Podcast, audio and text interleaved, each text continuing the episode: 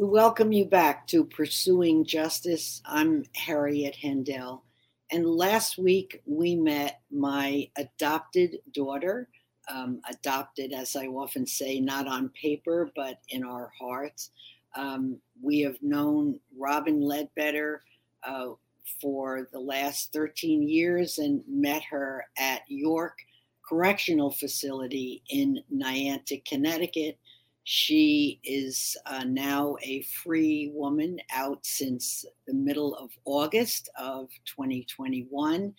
And last time we talked a great deal about the good programs, therapeutic, I guess I would say, programs that York Correctional offered to her while she was inside. Um, so now um, I'd like to ask her a few things about um, the transition that she had to make. But before that, we just say, Welcome, Robin, to the program. Oh, thank you. nice to be back. good, good to have you with us. So last time we we talked a, a, great deal about so many of the programs that you participated in at York, um, which I think really helped you do your time. Um, and, and a question I didn't ask you is, did you deliberately choose how you wanted to do your time? Um, I think at some point because I did struggle during my incarceration, I think that after a few years of, you know, getting in trouble and, you know, really not finding any value in my life, I just made a decision that, you know, I'm going to make the best out of this situation. So, yes, I definitely made a deliberate change and it didn't come easy. It was a lot of work, but the more I got involved with different programs, the better I got. Mm-hmm. So, yeah. That yeah. certainly is a strong message that there are many prisons in the country that do not offer anything. And mm-hmm. um, I think uh, the more programs that are um, that you can choose from, the better off that you are. So yes, was was there was there a a guide or a mentor that um, helped you over the 25 years that you were locked up? Um, so there was a social worker that worked there, um, and her name's Jill. I'm not gonna say her name, full name, but she was amazing. She was definitely my go-to person. She's definitely the person that whenever I struggled, I talked to her about everything. She really helped me um, get involved in some of these programs. She believed in me. She did so much for me. Um, and you know, it's it. I mean, she was like a like a rare gem in a place that you know uh, isn't always very kind. It's a very harsh environment but there are people who care. And I was lucky enough to come across somebody like Jill who really, really helped um helped build me up and helped build my character and who I could really go to in some of the most desperate of times during my incarceration. That's great. That is wonderful. Um, you have done a lot of writing. Um, that's, of course, how I met you, a story you wrote in I'll Fly Away, edited by the author Wally Lamb. Is there a writer that you particularly admire, and did that writer inspire you to write? Um, well, to, what inspired me to write is when in my youth, my dad used to write poetry.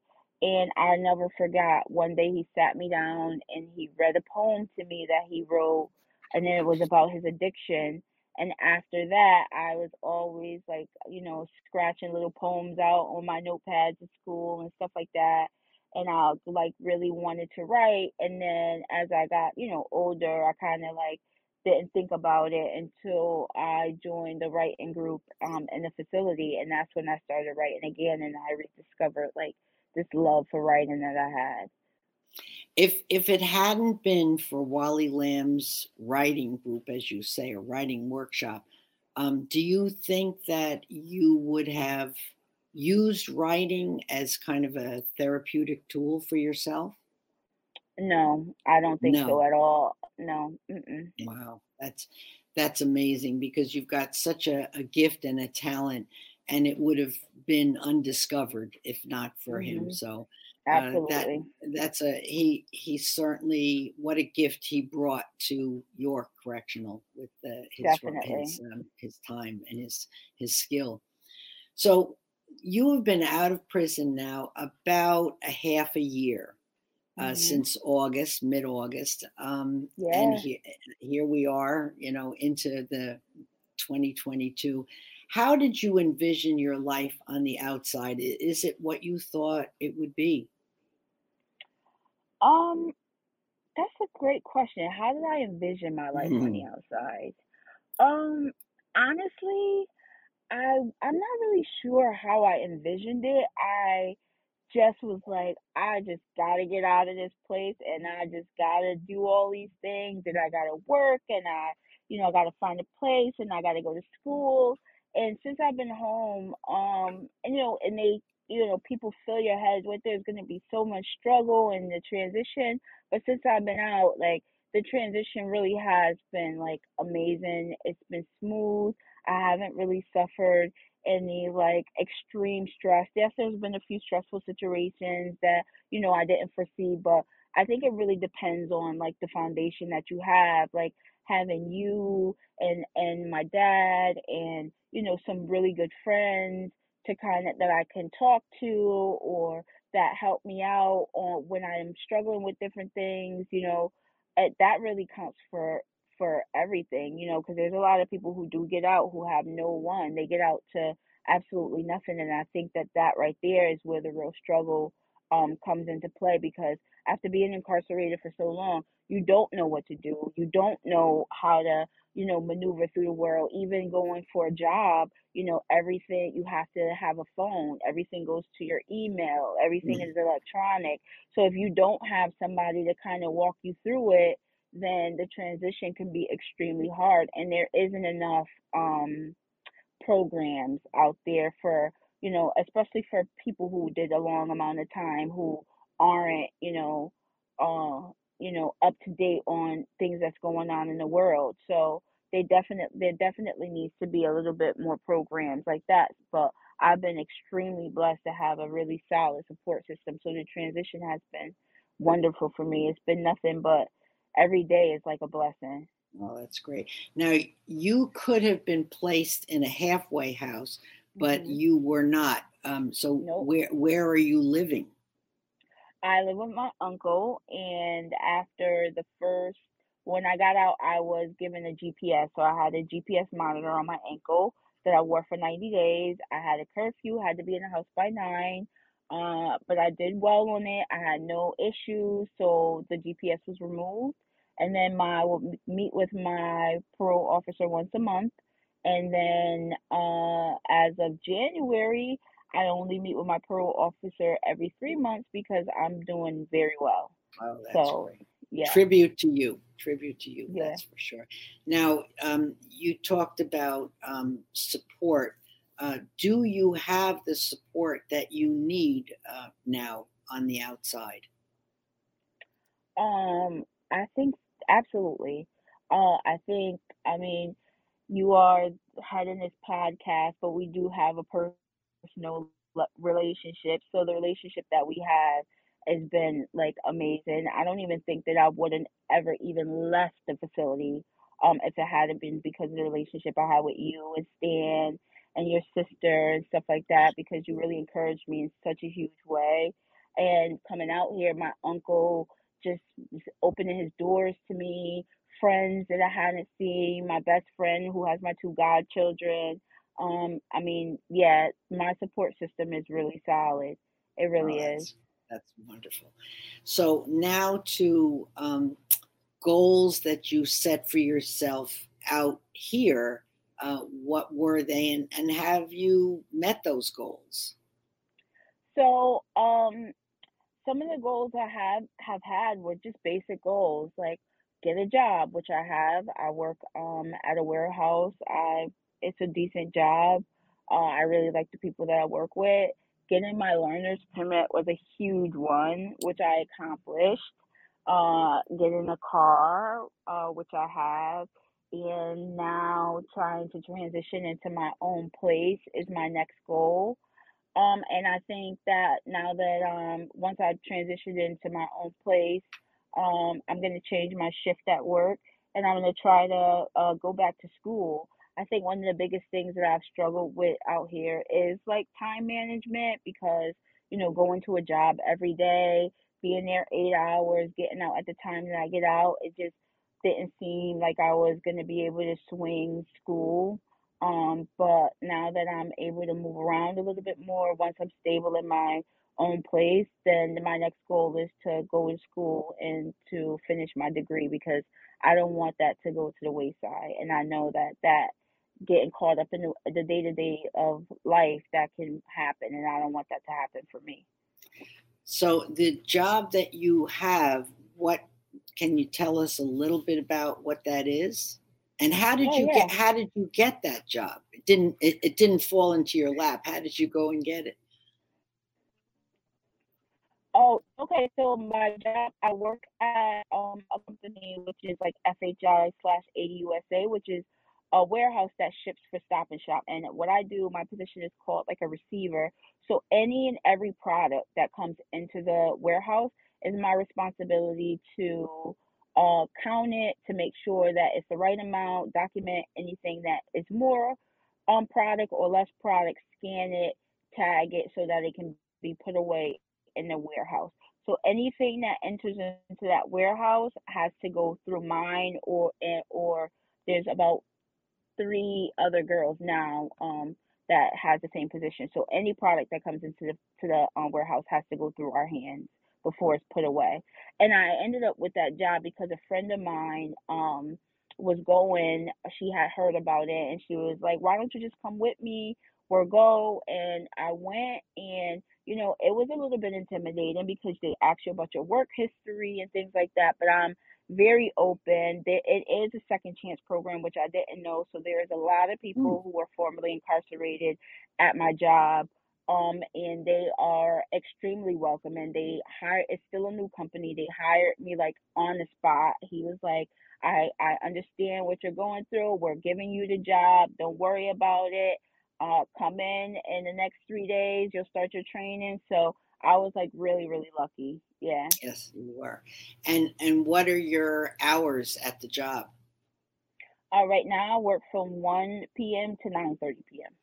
All right, so long, long day, and you're on your feet a great, great deal, right? Yeah, yeah, I stand all day. it's yeah. an exhausting job, but the pay is so good, um, and yeah. you you are so lucky because in prison, what was the pay per hour for uh, if 75 cents. Yeah, 75 cents. cents an yeah. hour. Yeah. And, so and at now, work, when it gets long and it's tiresome, I'm like, you know what? Mm. I would have been doing twice this work in the facility for pennies. So right, I can right. definitely do this. No, that's great. That's a great attitude. Now, um, you said um, you have a car. How, how did you how did you do that? So my dad um, had a truck and um he is not driving anymore, so he gave it to me. And then I was also given like from a lady that was a volunteer in the facility. Um, she had a friend who had like an old like Toyota Corolla that she didn't work want anymore standard and she just gave it to me. She was just like, "Here, here's this car, you can have it."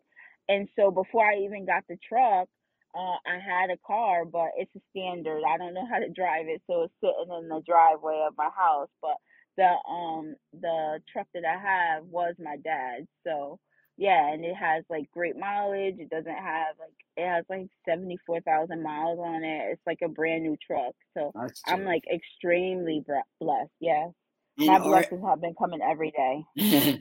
are you driving the truck yet? Um, have you been you know, I am driving the truck, but I have to have a licensed driver right. with me because I only have my permit. right, right. And when do you think you will um, be able to get your take your road test? Um, so you it's about ninety days in Connecticut after uh you get your permit. So I haven't had my permit for a full month yet. Oh, oh, uh, when you say 90 yeah. days, you have to wait 90 days? Yes, you have to wait 90 days oh. before you can take the license and test in Connecticut. Oh. Yes. Oh, I didn't realize that. So, all right. So yeah. you that's coming soon. And then um, yeah. you said uh, your other goal is um, your own place, and you've yeah. already done some research there. Um, tell us a little bit about that. So it's really, really um, something I didn't realize is that you know you have to. Uh, um, you know, they do do a background check, and they like a lot of places that are, um, you know, nice places. Um, they, they want you to make like three times the and they want you to have like a year of, um, you know, paychecks and stuff like that. So, you know, having somebody um to co-sign has been something that I've, uh, you know, have to do because, you know, I haven't been out for over a year yet. So right. if it wasn't for you know support and having somebody that will be willing to co-sign for me, then I wouldn't be able to get a place of my own. Um, but it's something that is still in the works right now. Uh, so, and I am extremely, I'm a very responsible person, so that's not going to be an issue for me at all. But yeah, it, that is a challenge that you face when you get out. Is like, you know, it, there is places some that are in some really harsh, harsh areas that you don't have to go through um jump through some of these hoops. Um, but if you want to live in a place that's safe, a place that's you know not like I don't want to live in you know some of the places where you know around like where my crime happened and stuff like that and you know I don't want to go back to that environment it, it's a little bit more tricky um when you want to go to like uh, a different area. So right. that's been a little bit of a challenge, but it's it, any every challenge is meant to be faced and overcome. Right. Well, I I do plan, of course, to co-sign that lease for you, and yes. we will work work together uh, to get you into that apartment. Um, so yes. that's, that's that's my goal too. So as yeah. you look way up ahead, um, where do you want to be, say, maybe a year from now, if we were speaking to you? And, and I would love it if you'd come back maybe in uh, a year from now or half a year and tell us where, you know, what your journey has been like. But where, where would you like to see yourself a year from now? Oh, so a year from now, I would definitely love to be working, doing some community outreach. I definitely want to be working in the community, working. At first, I only was like, oh, I would like to work with, you know, juveniles or, you know, the girls, girls or guys in that 18 to 25 year old population. But, you know, seeing a lot of people who have come home who are of all different ages, it doesn't matter to me what age they are. If I can be of any assistance in helping people transition or you know to help build up people's self-esteem or just be you know an, an ear or do something to to um, provoke some kind of change um, that's where i want to be uh, i think that connecticut is trying to do some things um, as far as like prison reform and giving people you know another chance but sometimes you need people who have actually walked through it and who have experienced it to get you for to for people to kind of like see what it is that needs to be done. So that's where I really want to be. I'm hoping a year from now I'll definitely be really stable um as far as like my own place um and you know I just want to do normal stuff. I don't want to do anything super super ex- extreme. I want to live. I want to travel. I want to be connected to the people that I love. Um, I'm hoping I'll have started the you know working on my book again because I have several chapters done. So oh. it's just like figuring out you know time management and getting everything done. And I'm have learned that I have to slow down a little bit because I'm always like in a rush and always trying to get something done. Yeah, stop and smell the roses, right? Yeah. So, yeah, um, yeah. as as we close out our podcast today, um, did we cover everything? And, and if not, um, you, I, I encourage you to add something. But I wanted to ask you, what message do you have for our listeners, especially those who are tuned in, who have walked the same road as you have? What what message do you have? And and if you want to add anything we didn't cover, please please do so. Um, so I have two messages Okay. for those who are still incarcerated or who have transitioned out. Uh, the world is not as scary as people try to make it seem. It's all about your mental strength, preparing yourself, and there is nothing that you are incapable of doing. Like being incarcerated, you have survived the harshest of environments. So coming out into the world is really a cakewalk. It's all about staying focused, not getting distracted, and knowing your worth and knowing and setting goals and celebrating every small goal that you accomplish. It's not something that's really small, it's something huge. So celebrate that and embrace that. And for those who are listening who haven't had that experience, I would say that, you know, the relationship that I developed with Harriet, who was a stranger, someone I didn't know at all, has really encouraged me and propelled me into being the woman that I am today. So, you know, prisoners are not scary. We're just human beings, and sometimes we need just a little bit of of love or thoughtfulness from a stranger to let you know that you know you are worth it. You know how how important that is and how you can change a person's life because I know 100% I would not be where I am today if it wasn't because of the relationship that I have developed with you and Stan. So Oh, I just want people to know that it's okay to reach out and you know you you could really save somebody's life without even knowing it, a letter, a postcard, a phone call, anything. So right. I certainly uh, believe. I, I believe that um, that you can really make a difference in someone's life, and it doesn't take all that much. It really doesn't. Uh, As you just said, a Mhm. visit, a letter, a call.